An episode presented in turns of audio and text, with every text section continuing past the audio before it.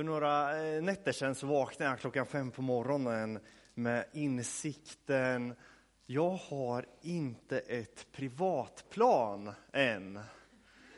Och jag är 30 år. Hur, hur, hur kunde det bli så här?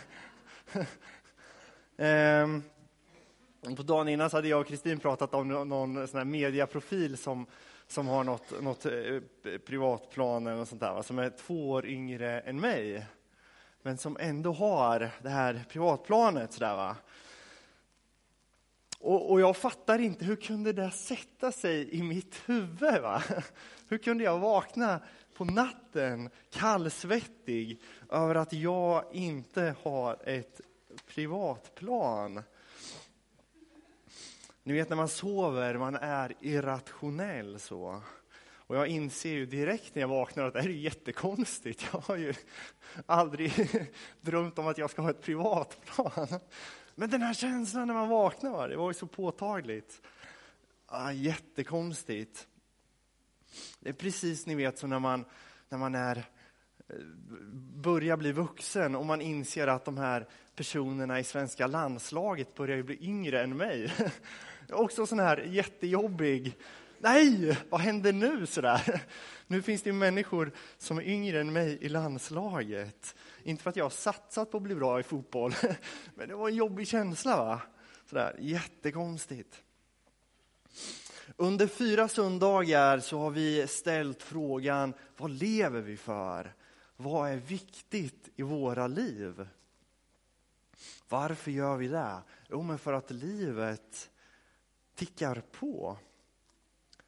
Men de goda nyheterna är att vi är inte förlorade.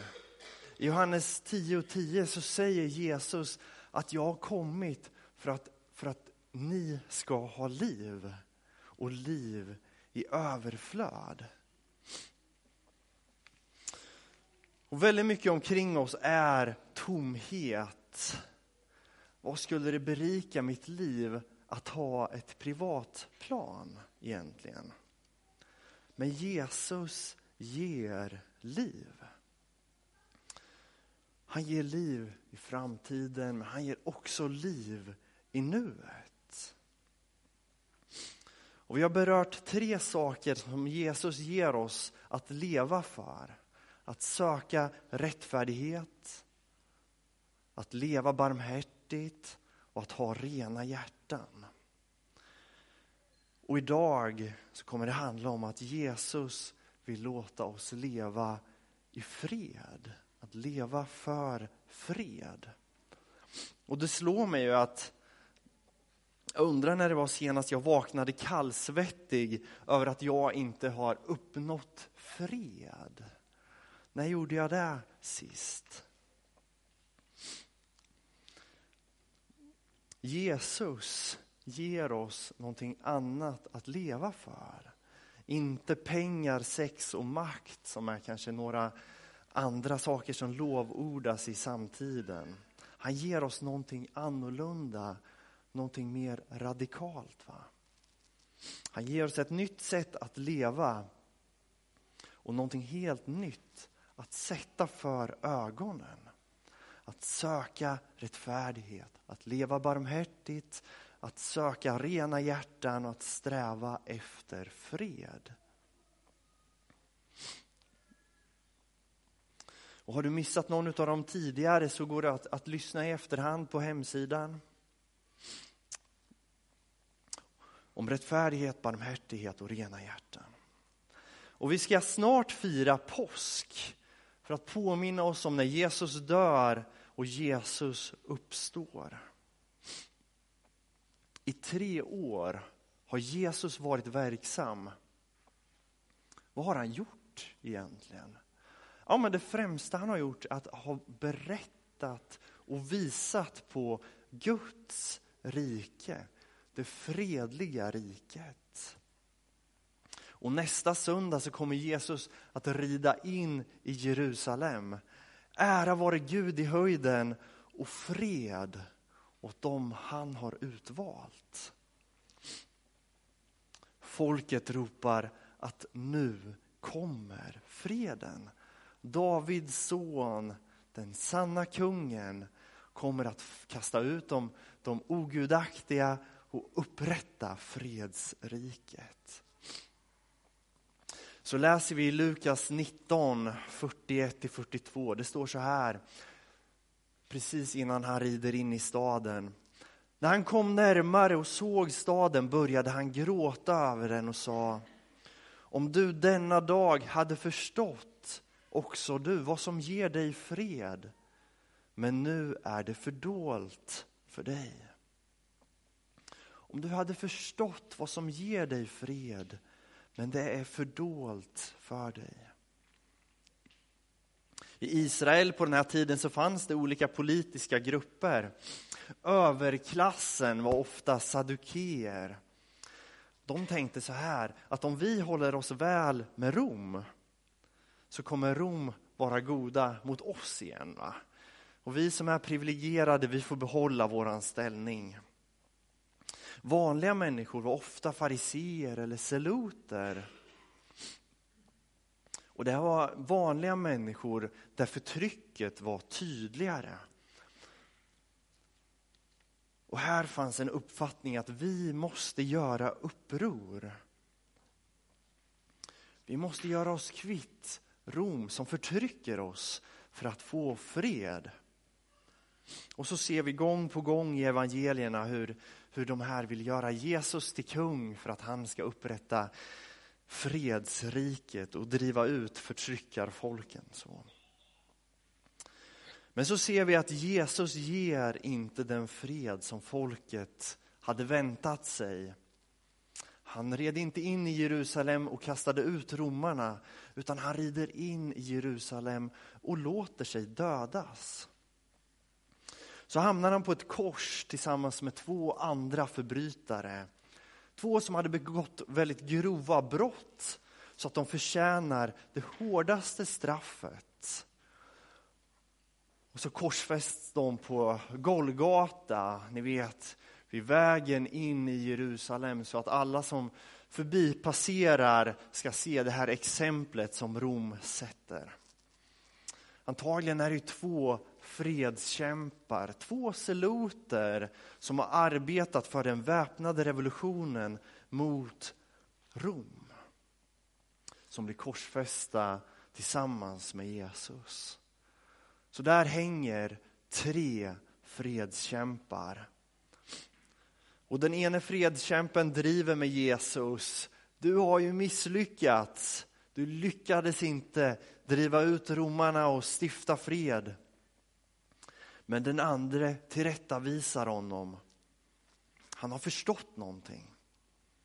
Han håller på och upptäcker att nu stiftar Gud fred. Nu träder Guds fredsrike in. Det är inte slut här på ett kors. Det slutar inte nu. Utan så här skapar Gud fred. Och så säger han, tänk på mig när du kommer till ditt rike. Han har förstått att Jesus är Guds offerlamm som är givet för att försona människorna med varandra. Som är given för att stifta fred.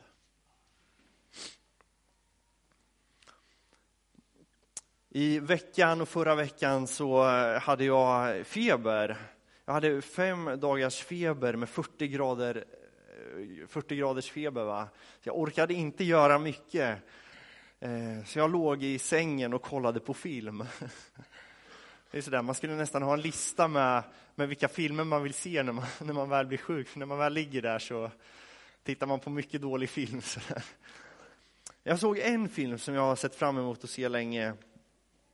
Batman The Dark Knight. En höjdarrulle. Det är inte bara en bra film, utan den säger en del intressanta saker som jag tror att vi känner igen oss i lite grann. Batman kommer, inte som ni vet den ljuse riddaren, utan som den mörke riddaren. Och så besegrar han mörkret och ondskan med mörker och ondska. Och jag vet inte hur det är för dig, men när jag ser om diktaturer på tv, va? Människor som exploaterar andra människor så, så, så, tänker, man, tänker jag ibland sådär, ja, men varför är det ingen som bombar dem där? Va? Det där är ju helt sjukt. Hur kan, hur kan det här få pågå? Varför är det ingen som griper in med vapenmakt? Och jag tror att generellt så är det så det har funkat i historien. Va? Man stiftar fred genom att driva ut de som tänker annorlunda. Och sen får man igenom sitt sätt att leva. Och det är precis det Batman gör. Va? Och det är precis den berättelsen vi känner igen ifrån så många superhjältefilmer och hjältefilmer av olika slag. Men Jesus är inte den sortens fredsstiftare. Han kommer med en annan fred, en fred som består. Så dör Jesus på korset där han hänger bredvid de andra två fredsstiftarna. Och på tredje dagen så går två förvirrade män till Emmaus. De har hört att Jesus är uppstånden, men de är tyngda för de får inte ihop tillvaron. De förstår inte Jesus. Gud har ju gripit in för att göra allt det han har lovat, för att upprätta sitt folk och rädda oss ifrån våra fiender. Vem är Jesus mitt i det här? Och så träder Jesus fram, han rider in på högtiden, påskhögtiden, som är det tillfälle där, där hela Jerusalem är fullt utav människor som firar Israel. Va? Det är fullt med patrioter som är samlade för att fira Israel när Israel blev befriade från Egypten. Va? Många människor är samlade för att fira en gång när Gud grep in och räddade folket ur förtryck. Men Jesus, han dör på ett kors. Och de går där på vägen och funderar. Plötsligt är Jesus med dem på vandringen, men de känner inte igen honom. Han var inte den som de trodde att han var. Så går de och så blir det mörkt och de stannar eftersom det är dumt att vara ute om natten. Och de ska äta. Och Jesus bryter brödet och ger åt dem. Och plötsligt ser de vem den här okände mannen är. Det är Jesus. Inte Jesus som skapar fred genom att döda och fördriva. Utan Jesus, Davids son, den sanne fridsfursten som stiftar fred genom att dö. Som stiftar fred genom att ge av sig själv. Och plötsligt så förstår de här Emmausvandrarna att Jesus inte alls har misslyckats. Han har gjort precis den befrielse som han har avsett. Han har kommit med fred genom att ge sitt liv. Och då vänder de tillbaka till Jerusalem. Det gör inte längre någonting att det är natt. För de förstår att världen är förändrad. Gud har gripit in och fredens rike har börjat breda ut sig. Nattvarden förkunnar vad Jesus har gjort en gång för alla. Och hur ofta avslöjas inte vi som trasiga människor, rövare på ett kors, som i egen kraft försökt stifta fred. Försökt komma med ordning och befrielse i världen. Men så vänder vi vår blick och ser kärleksfull Gud. Jesus den utvalde. Davids son fredsfursten som redan har gjort allt. Så får vi utbrista tillsammans med den andre rövaren på korset. Jesus, tänk på mig när du är i ditt rike. Jag förstår nu vad du gör. Jag har gått mina vägar, jag har kämpat mina strider. Men du har gripit in och kommer med verklig fred. Tänk på mig när du segrande går vidare. Och då svarar Jesus, just därför ska du vara med mig i mitt rike.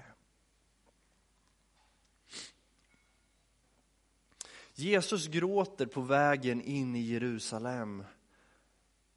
Han gråter över att folket som längtar efter upprättelse och fred inte förstår vad som ger dem fred. Och när man läser historien efter Bibeln så ser vi att judarna gör uppror 40 år senare. De som inte tog emot Jesu fred gör uppror, vilket blir judarnas sista uppror. Och templet förstörs och folket skickas iväg år 70.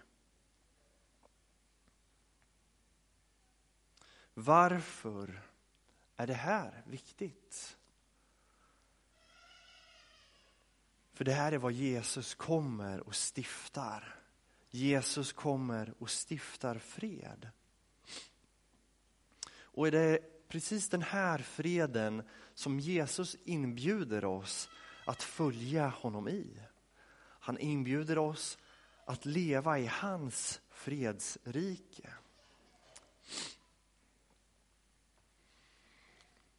Och jag tror att många gånger så när vi tänker fred, va, vad är fred egentligen? Jo, men fred är ju det här som, som något barn önskar sig på sin födelsedag va? för att det är fint. Sådär, va? Men jag önskar mig världsfred. Va? Sådär. Fred är ju otroligt stort, ogreppbart och någonting vi inte kan relatera till. Fred blir väldigt, lätt abstrakt. Men vi ska se ett exempel med vardagsgemenskap där fred, Guds fred, blir påtaglig.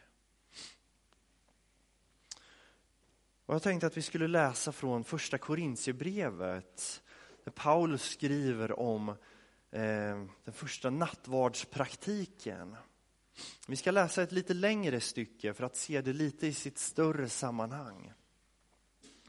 Det står så här i första Korintierbrevet 11, 17 till 31. När jag ger denna föreskrift kan jag inte berömma er för era sammankomster, som snarare skadar än gagnar. Först och främst har jag hört att ni delar upp er i grupper när ni möts i församlingen, och det tror jag delvis är sant. Det måste till och med finnas olika partier bland er så att det visar sig vilka av er som är att lita på. Men vid era sammankomster går det inte att hålla Herrens måltid. För var och en tar genast för sig av sin egen mat och den ene sitter hungrig medan den andre har druckit sig berusad. Har ni inte era hem där ni kan äta och dricka, bryr ni inte om att det här är Guds församling. Ska de som inte har något behöva skämmas? Vad vill ni jag ska säga? Ska jag berömma er? Nej, för det här får ni inget beröm. Jag har själv tagit emot från Herren det som jag har fört vidare till er. Den natten då Herren Jesus blev förrådd tog han ett bröd, tackade Gud, bröt det och sa, detta är min kropp som offras för er. Gör detta till minne av mig. Likaså tog han bägaren efter måltiden och sa Denna bägare är det nya förbundet genom mitt blod. Var gång ni dricker av den, gör det till minne av mig. Var gång ni äter det brödet och dricker den bägaren förkunnar ni alltså Herrens död till dess han kommer. Den som äter Herrens bröd eller dricker hans bägare på ett ovärdigt sätt har därför syndat mot Herrens kropp och blod. Var och en måste pröva sig själv. Sedan kan han äta brödet och dricka bägaren. Ty den som äter och dricker utan att tänka på vems kropp det gäller, han äter och dricker en dom över sig. Därför finns det så många sjuka och klena bland er och inte så få har avlidit. Om vi gick till rätta med oss själva skulle vi slippa bli dömda. Vad är det Paulus säger egentligen?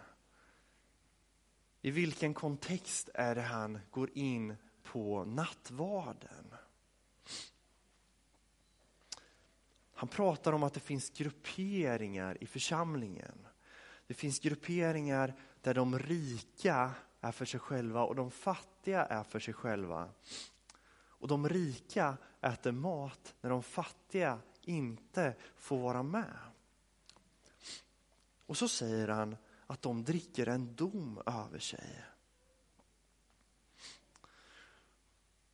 I vanliga fall när vi, när vi läser instiftelseorden, när vi ska fira nattvard och läser de här texterna så, så läser man ofta inte hela stycket. Ofta så hoppar man över det här med att vi ska pröva oss själva och att vi, att vi ska akta oss för att dricka en dom över sig, över oss. Och det är för att det är lite eh, utmanande och tuffa ord. Va, så. Och att man inte varje gång kan gå in på och, och redogöra för vad det handlar om. så. Ibland så får man ett intryck av att man ska fundera igenom alla sina synder, för om man inte har gjort det så blir man dömd. Va? Har du inte funderat igenom dina synder, då, då dricker du en dom över sig. Men här ser vi att det handlar om, det handlar om att Gud har upprättat en gemenskap som ska vara ett, där fred ska råda. Men en gemenskap som har blivit till splittring. va? där alla inte får vara med. Och så ser vi att människor har till och med dött. Människor har till och med dött för att de har inte varit välkomna till bordet. De har blivit sjuka och dött på grund av undernäring. Och det är lite omdiskuterat, varför är det så? En linje är att om den tidiga kyrkan bestod av människor som hade sålt allt de ägde. De sålde allt de ägde, så de hade ingen mat. En annan linje är att nej men det är de fattiga som kommer till tro. Det är därför de inte hade råd att äta, för att de som kom till tro, det var de som inte hade någonting. Och det finns stöd för båda de linjerna. Och det är inte viktigt att sätta ner foten i, men vi ser att människor hade inte mat.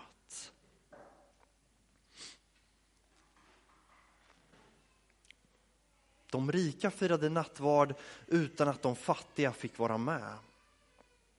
De lät inte Guds fred råda. Därför hälsar kyrkan i väldigt många ordningar med Guds fred när vi firar nattvard. Vi tar i hand och säger Guds fred. För att vi vill att den här ordningen ska råda hos oss. Vi vill vara ett folk där Guds fred råder.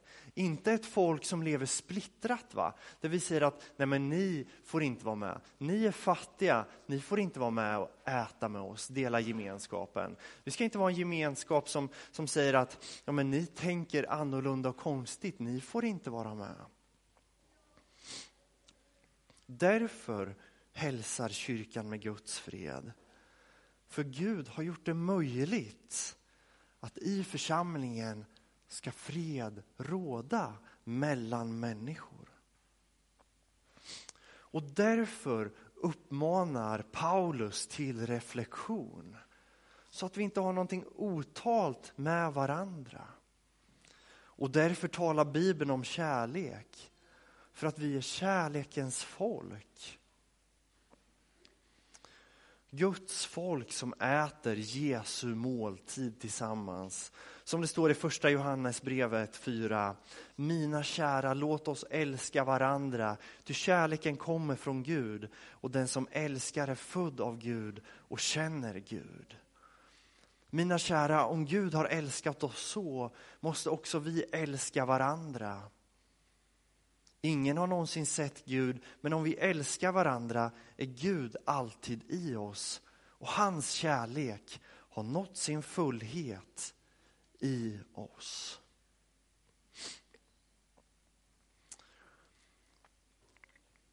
Vad matar du dig med? Vad strävar du efter? Kanske ett privatplan, va?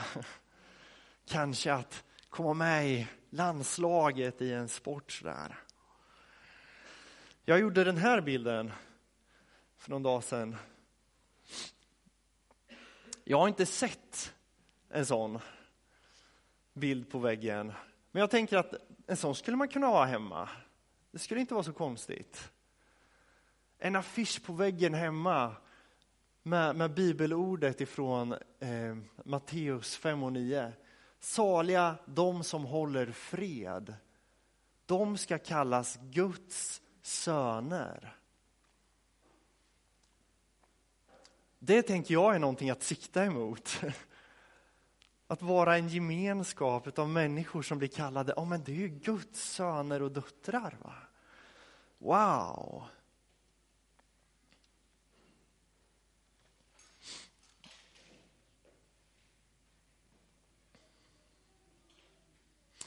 Jag funderar på vad som är vår djupaste identitet som kristna. Och jag tror att, att hålla fred är en av de viktigaste sakerna, tror jag.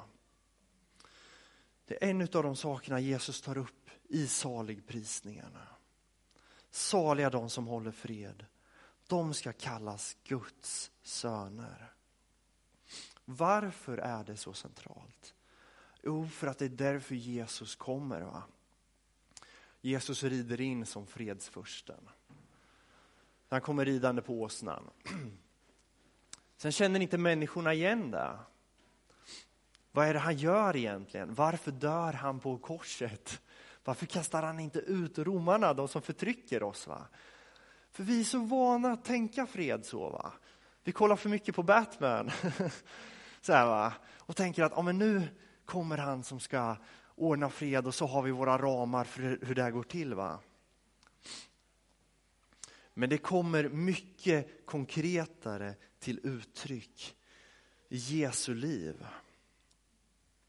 Han dör för att upprätta fred. Eller hos korintierna som delar med sig av det de har för att Guds fred ska få råda i deras gemenskap.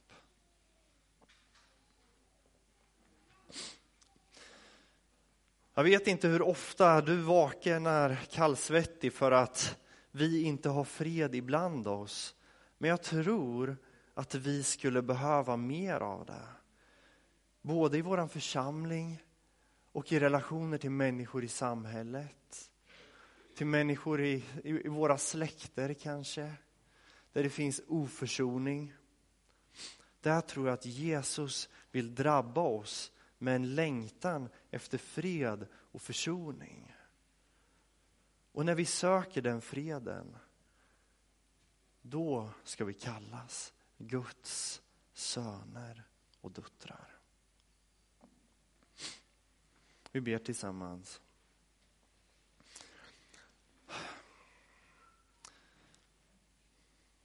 Tack Jesus för att du inte lämnar oss ensamma till att, att lista ut vad, vad livet handlar om, Herre. Utan tack Jesus för att du griper in i våran värld och ger oss vägledning och hjälp när vi brottas med livet, Herre. Du ger oss mönster att följa, att söka rättfärdighet, barmhärtighet, rena hjärtan och fred och försoning. Och Jesus, jag ber att det ska få prägla våra liv, Herre. En längtan efter det som ligger på ditt hjärta, Jesus. Jag ber här att vi ska få avslöja saker som vi lever för men som vi inte vill leva för Jesus. Det kanske pengar, sex och makt eller framgång eller att framstå som lyckad eller någonting annat tar överhanden Jesus. Så ber jag att vi ska få se klarare Jesus. Att vi ska få se längre och söka det som är gott för oss. Jag ber om det. Jag ber här att vi ska få mata oss med det som är viktigt, Jesus. Kom helige Ande. Amen.